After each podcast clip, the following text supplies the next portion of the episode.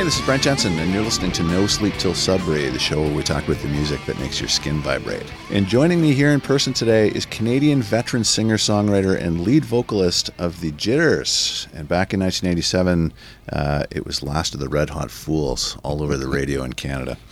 Uh, it was a massive hit on Canadian radio. In addition to also being a, a solo recording artist post Jitters, uh, he has also written music and lyrics for numerous films and television programs, including TSN's uh, NHL Tonight, uh, Global TV's The Jane Show, as well as animated shows like Beyblade, Rescue Heroes, Truck Town, Spliced, and The Adventures of Chuck and Friends. That's right. Uh, you do a lot more, Blair, but I, I'd be here for hours talking about all of your accomplishments. So, um, welcome to the show. How are you? Thanks. I'm great. How are you? I'm great. Good. Thanks for taking the time today. I appreciate it. It's a pleasure to be here. So, um, I left out that you have got uh, a radio show. Yeah, actually, for the last 10 years, I've been doing Yeah. a radio show here in Toronto on News Talk 1010, which is CFRB. Yeah. And CFRB is, I think, the second oldest radio station in Canada. So uh, it's the radio station my parents listened to, and you know my grandparents, and, and so forth. So Oh, it's wow. really you know well-established radio station. And about ten years ago, my friend Bob Reed Mm-hmm. uh, asked me if I wanted to, to co-host this show with him, and it's called In the Studio, and it's um, it's, it's a look at music, basically music news, but also we interview uh, you know singer-songwriters and, and people from bands who you know have something going on right about now, and and uh, we've had some amazing guests and uh, lots of laughs and so forth. It's on on Saturday nights uh, between eight and nine. Very cool. Yeah, it's fun. Uh, in addition to that, what are some other things? I've got I've got your new CD here, actually, Unpopular Pop. Yeah, I made a CD uh, for the first time in 13 years. During that time, CDs became the thing not to do. but I decided because this was, you know, not my comeback exactly because, uh, you know, I, I didn't really go anywhere and, and the other CDs weren't these huge hits or anything like that. So it's not like I had anything to answer for. But I felt like if I'm going to make a CD after all this time, if I'm going to make a recording, I wanted to make it in the same kind of style. In other words, I wanted to make a CD and I wanted to spend some money on the cover and I wanted to make it right. You Yeah. know, I wanted to do it properly. And anything from here on in is, you know, I may not, I may just release singles. I don't know. But Yeah. I wanted to make this one, you know, the, uh, I don't know, representative of who I was during those 13 years. So, um, yeah, so I recorded it properly, you know, and uh, and went to a lot of effort for it. So I'm very proud of it. You should be. I'm, I'm glad that you did. Um, you know, it's funny you say that about singles because that's that tends to be the way that things are going now, Yeah. right? Yeah. I'm, um, and I've had this discussion in the past about you know the fact that I'm an album guy. Yeah, yeah. So I like that you actually did this. This I, is I fantastic. didn't press vinyl because uh, I wasn't sure that vinyl would be uh, that my market. Like I, I, I just didn't. I don't know. I'm not quite sure what my market is. It's people like me, Yeah. my age, but you know I'm old, so it's people. it's people. Hopefully not. You know, not decades younger than me necessarily, but like the the the point is, it's it's people who I think still have CD players and Yeah. and who can you know pl- I mean, the, this music's all available for download and so forth, but it just seemed like vinyl was a, a risky kind of investment at this point, you know. Yeah. Um, and maybe in the future, I'll, you know, I'll do vinyl too. I don't know. You can always go back and press. Yeah, yeah. Yeah, for sure. So, well, yeah. congratulations on that and best of luck with it, Thank sir. I appreciate that. You bringing it in. Okay, so you have got some great songs, and I know that you've got some great stories for me too. So let's let's, few, yeah. let's get into it. Yeah. So your first song is by Steve Goodman, and it's called "The Dutchman." Yeah. The Dutchman, well, when I was young, when I was a young person in my teens still, mm-hmm. I had this like when other people I know were listening to, to Kiss and and hard rock bands and you know like and and they were more into sort of this macho kind of rock and roll music That- that which was I, me. that would be you but I was into that too but I was Yeah. like I, I loved Alice Cooper for instance Yeah. but I also had this this leaning towards songs that were about old people Okay. which is weird. So, the Dutchman was was one of the first songs that made me cry. You know, and Oh, it really? was- oh yeah, it's written by a guy named Mike Smith, who was um, singer songwriter, who is I think still alive, and singer songwriter in Chicago, Okay. who was a, a friend of Steve Goodman's. And Steve Goodman is not still alive; he died in 1984. Mm-hmm. But um, he did this great version of this song, which is actually, I mean, think about this. I was a teenager when I dug this song. When I when this song made and made me feel something so deep, and yet it's Yeah. about old people, an old couple, a Dutchman and his wife Okay. in Rotterdam, and how she takes care of him. And the line, one of the lines that kills me, there's a few, is sometimes she sees her unborn children in his in his eyes. I mean, it's choking me up just saying it actually Hmm. because, and I don't know why. Like as a teenager, like why why would I like other people are interested in I don't know getting high and hanging out with chicks and Yeah, you know yeah. so whatever you know and meanwhile i'm sort of i don't know, i'm not suggesting that this indicates any depth on my part i think it's sentimentality but I think it does. but the song kills me to this day and i occasionally sing it and i almost always choke up while i'm singing it Mm-hmm. um, I like that.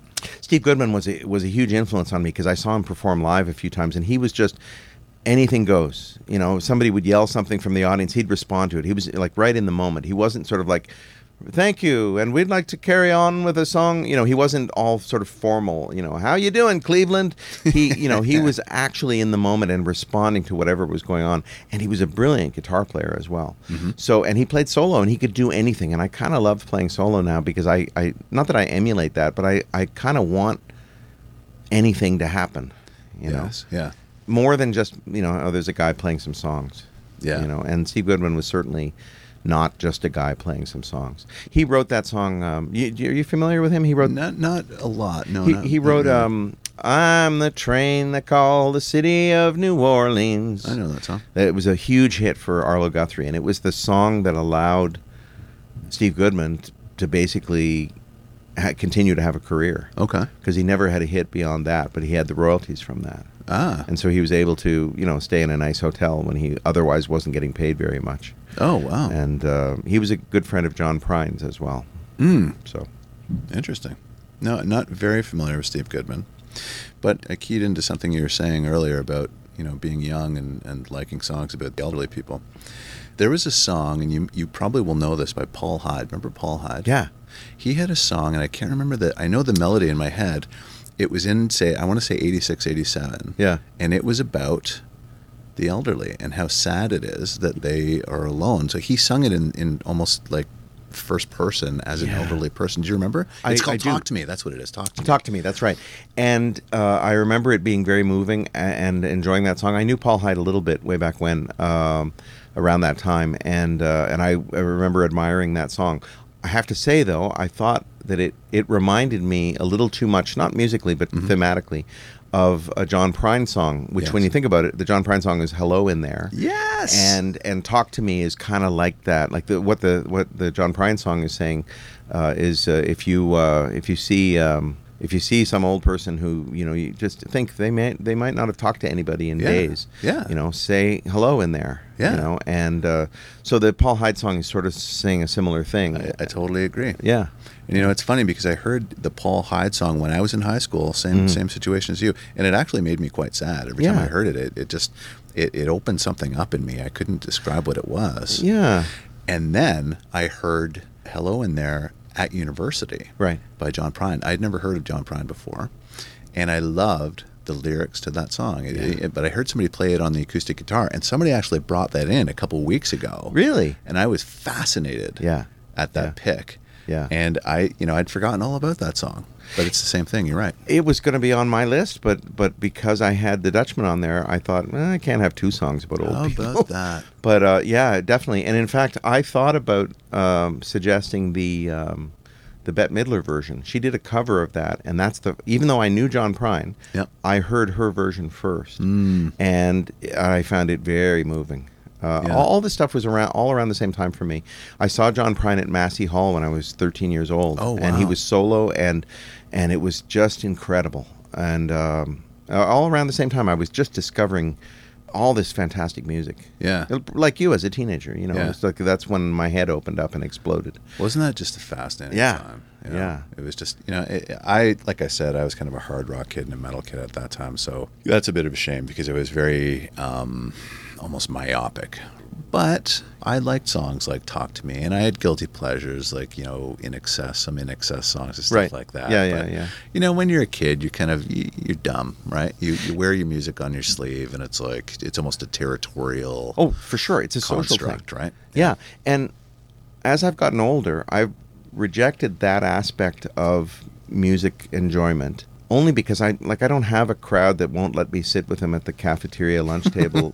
like I'm 58 years old, so like I'm not going to get expelled from my social group if I admit to liking Barry Manilow or whatever, you Exactly. know. And I I now so so when you say guilty pleasure, I actually object to that.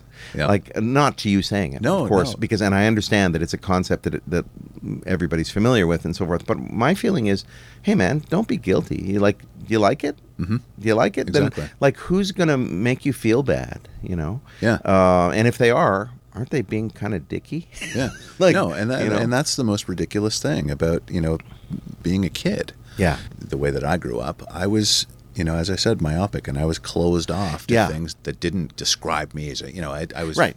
You know, you know songs that saying. you can't that you can't uh, you know hold up as an anthem or a flag. Yeah, Um, I, I didn't have the emotional bandwidth to kind of deal with that at the time. I think I, I teach at Seneca College and, and I teach songwriting and, and the students that I teach a- lot of them are like that Yeah. because they're young Mm-hmm. and they you know the hip hop guys are like they only listen to certain rappers and everything else is stupid Yes. and they reject it and the metal guys same thing everything else is stupid Yes. and and so forth and the great thing about those classes is and it's not my doing it's just the fact that they're in this course with you know 19 other students Yeah. and they tend to start cross pollinating and then they Ah. start realizing that wait a second some really interesting stuff is happening here you know Yeah. when they you know when when the metal guys start crossing with the the hip hop guys as an example or when I ask them to do a country song to write a country song Yep. the metal guys are like what why? Why do I have to do this? You know?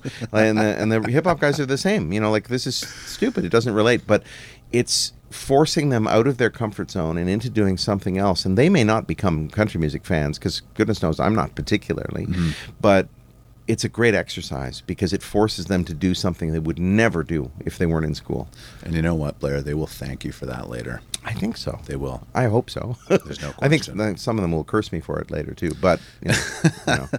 No, I was the same way when I was a kid. You know, I was very uh, closed off to that stuff, and and you know, had I had the opportunity to do that, I probably would have taken it and been thankful for it. Yeah, I I had a student once tell me he said I don't need to do this assignment, and and, and I said, well, you do if you want to get a good mark, you know.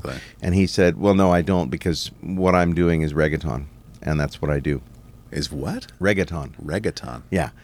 So reggaeton is a form of, of dance music, Mm-hmm. and um, it's it is now very very popular in the world of EDM and, and dance music in general. Okay. But I have a, I have difficulty believing that reggaeton five years, ten years, 15, 20 years from now is going to be a dominant music form. And even now, a music lover like yourself is like reggaeton. I don't know.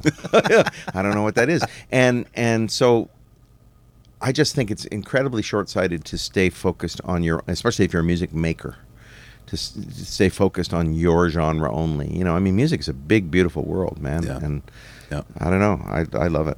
When I was a kid, I didn't have a what I call a musical pusher. You know, I didn't have somebody saying, "Hey, you, know, you should listen to the Doors. You should listen to Led Right. Zeppelin." Right. You know, that was always older people's music, and I kind of was like, "Ah, it's not really for me." Yeah. When I got to university, you know, a little bit of wisdom kicked in, and and some influence from other folks, and I realized what I was missing. Mm.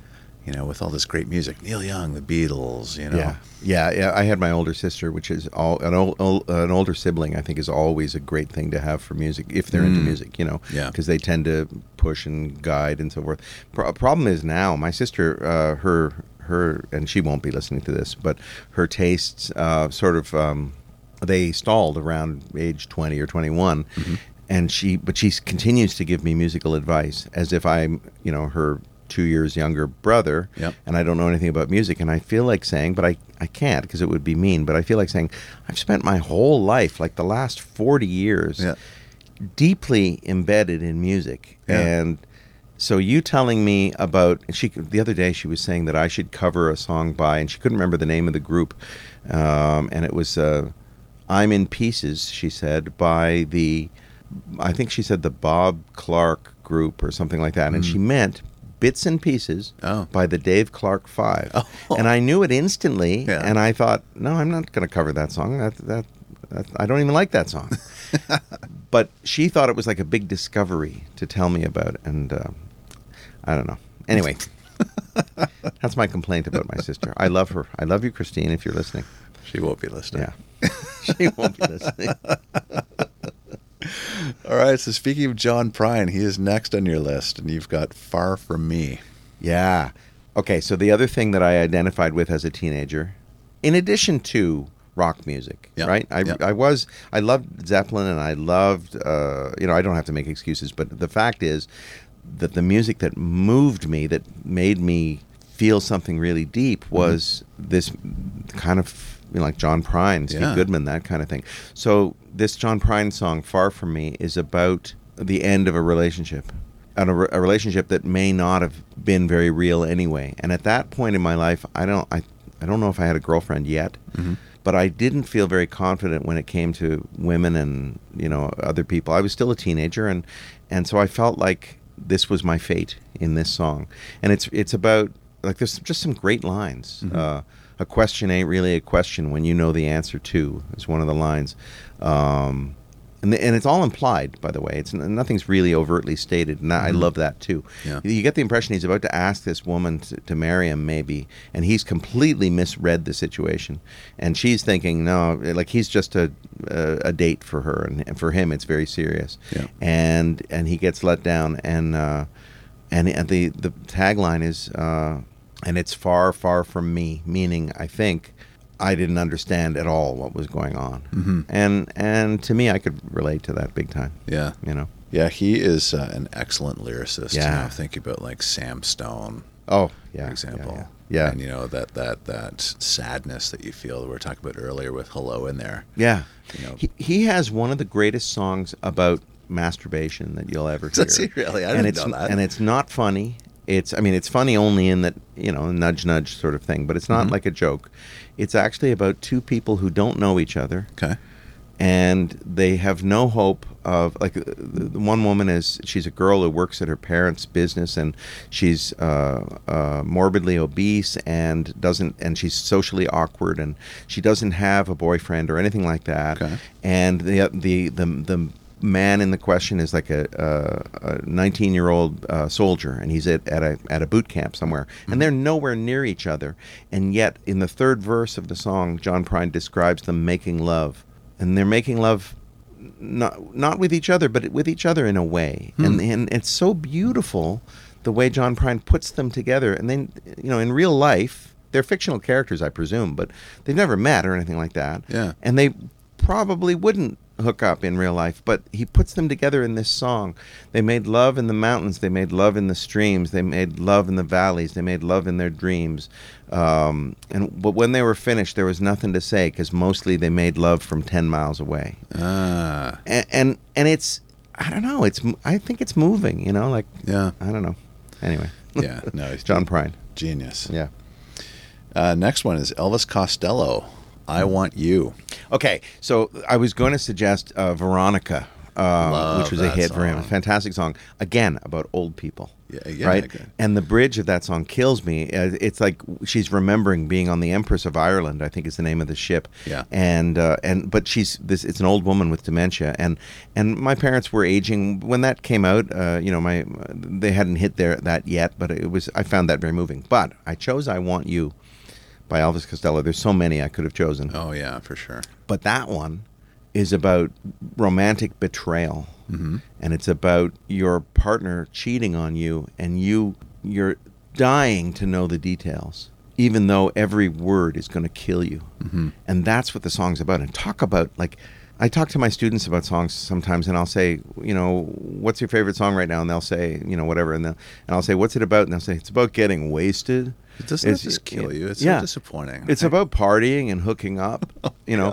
and it's just like holy crap! Like there, there are you can do so much more with a Yeah. song. I mean, this Elvis Costello song, it talks about these feelings that are hard to describe, and he describes them beautifully. Yeah. These feelings of of you've been betrayed, you've been hurt, um, but you still want to know. It's the stupid details he says that I'm still that I'm still aching for, you know, and and he and he talks about still wanting her, wanting her, you know, sexually, even though she's betrayed him, she's been with a lover and so forth. And it's just, and he says, "I want you" in the song. I haven't counted, but I, it's like ninety-seven times he says the the phrase, and it, and he says it, "I want you, I want you, I want you." I want like he says it, it, it sings it melodically in different ways, and it each time has a different meaning. wow. Like it's just like this song kills me. There's a version by um, piano playing woman um, uh, Tori Amos. Tori Amos, yeah. I'm pretty sure it's Tori Amos Yep.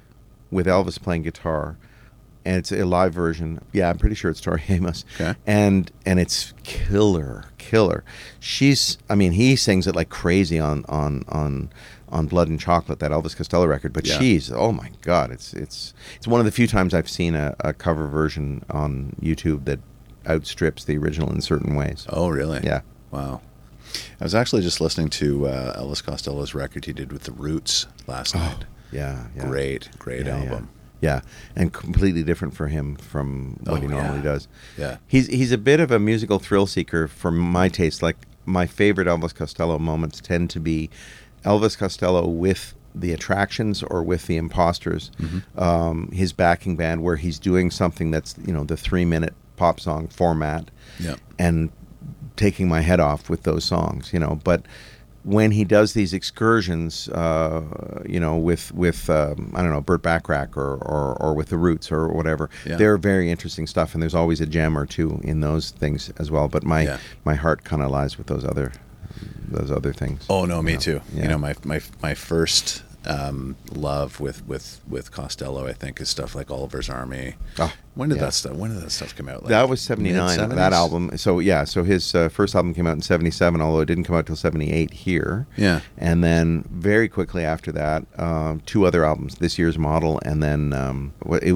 it's funny i can remember what the It's original with title the- was the elephant on it. yeah it was it was in britain it was called emotional fascism But North here America, it was called- I can't think of the name. It's, it's two words, I think. Anyway.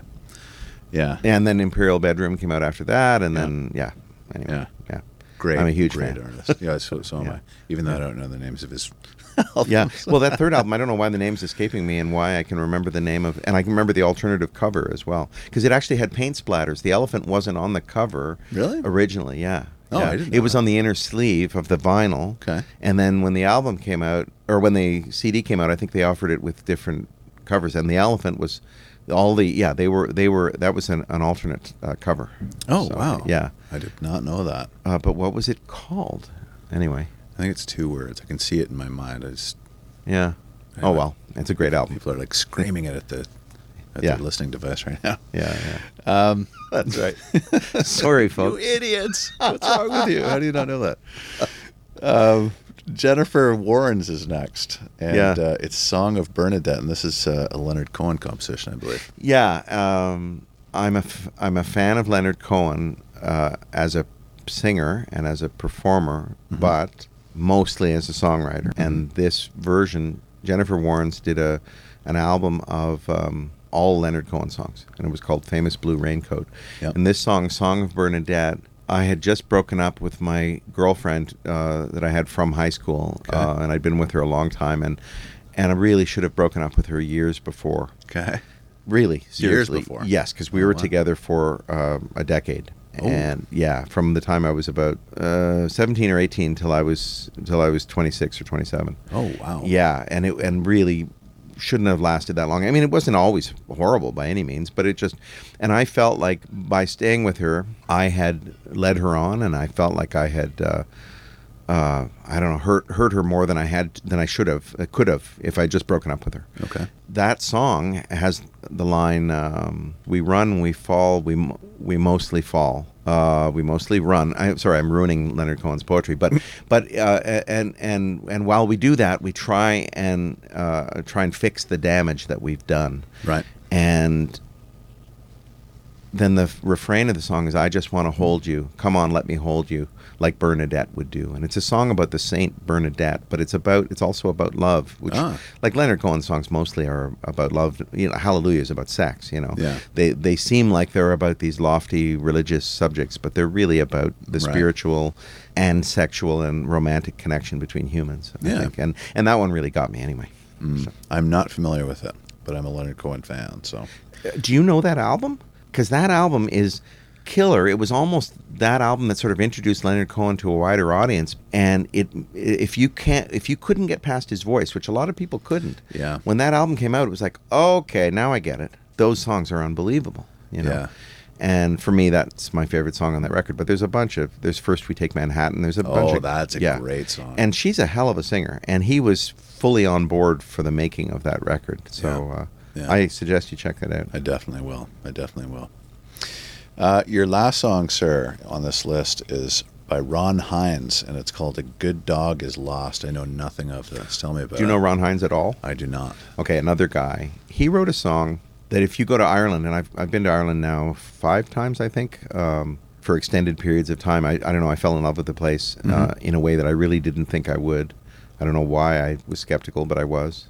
It was all the leprechauns and all that stuff. Like I just thought, oh come on, it, you know the magical isle and and so forth, the pot of gold and all that stuff. And then I went and I was just like, oh my god, this place is amazing. Yeah. The musicianship, the uh, poetry of the songwriters and so forth, just unbelievable. But if you go there, Yep.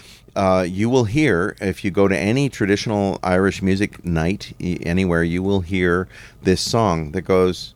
Sonny, don't go away. I'm here all alone, and your daddy's a sailor who never comes home. It's it's a song called Sonny's Dream, and in Ireland they believe that it's an old Irish traditional song, and they believe it was written by an Irishman, if if at all, if not just handed down. But it, in fact, it was written by Ron Hynes, who's from Newfoundland. No. Yeah, and um, that song has been covered, like recorded, over 300 times. How about that? And Ron Hynes was a national treasure of Canada, and yet, I mean, he was given the Order of Canada, I believe, and he was, but he he passed away about f- three or four years ago. Now he's a friend of mine, uh, beautiful guy, uh, very troubled, um, uh, and and and I picked that song because it was unusual for Ron. It had all the hallmarks of a Ron Hynes heartbreaker but it's also unusual because it was it was it, just to me it shows that songs can come from anywhere. And and uh, where it came from was his daughter showed him a flyer that had that said a good dog is lost. Wow. and it was about an actual dog and he because he couldn't stop writing songs. He just you know he would be sitting opposite you and he'd be going you know we're here at the spoke and it's no joke and he'd be finding rhymes. You know we're doing a podcast and blah blah broadcast or whatever. You know he'd Wow. be he'd be finding a song uh, out of our conversation. And so he he wrote this song about a, a dog being lost and how it it moved his daughter who was just young at the time and she wanted to find that dog. And she had him press up like photocopy a bunch of copies. It wasn't even their dog and Yep. place them under windshields and stuff like that. Wow. the song is really what it's about is lost love and regret Mm. and it's so deep and so moving and yet at the end for the end of the song for the refrain he starts barking What? uh, yeah he just goes "Ruff, ruff, ruff, ruff," like that at the end and it's such a surprise because you'd be sitting there like weeping listening Yeah, to this yeah. song and then he does that and it's just it somehow makes it like oh, okay but it's just a song too as well as being this deep and moving thing about love and missing something and missed moments and like it's just, there's so much to this song it's That's just so peculiar. yeah, it's peculiar is a is a good word, and and yet it touches it presses every sentimental button in my body. you Yeah. know? So uh, Wow. anyway, he was a master songwriter and well worth checking out. Do you, do you, you know Snowbird, the Anne Murray song? Yeah, of course. Yeah. Uh, Gene MacLellan wrote that song. okay. And uh, he took his own life about 25 years ago, I guess Oh, jeez. and uh, Ron they were friends and and uh, Ron knew him well and and he wrote a, a really an incredible song uh, about him but also just about people who who take their own lives, and it's called Mhm. Godspeed. And Godspeed. uh, I, it could easily have been on my list. It's a it's an incredible song about like how dark and desperate you have to be to do that, Yeah. and kind of how he understands that as well. And yeah, beautiful Wow. song. You know, one of the luxuries of doing this show, Blair, is, is finding out about stuff like this. Yeah, You know, yeah, I really- imagine really, so. It's, yeah. it's an incredible learning experience, and I definitely will uh, look up Ron Hynes. oh, I, no I would. I'd be really gratified if you did So, because thank you. honestly, a national treasure. I Uh, definitely will. yeah. Yeah, it's very interesting. Thank you. And thank you for coming in today. I appreciate it. My That- pleasure. the end of your list. I know you've got some other songs. We're going to bring you back. Oh, good. Yeah. Great. I, I- look I- forward to continuing our conversation because this has been great. Okay. So thank you very much. Thank you very much. All right.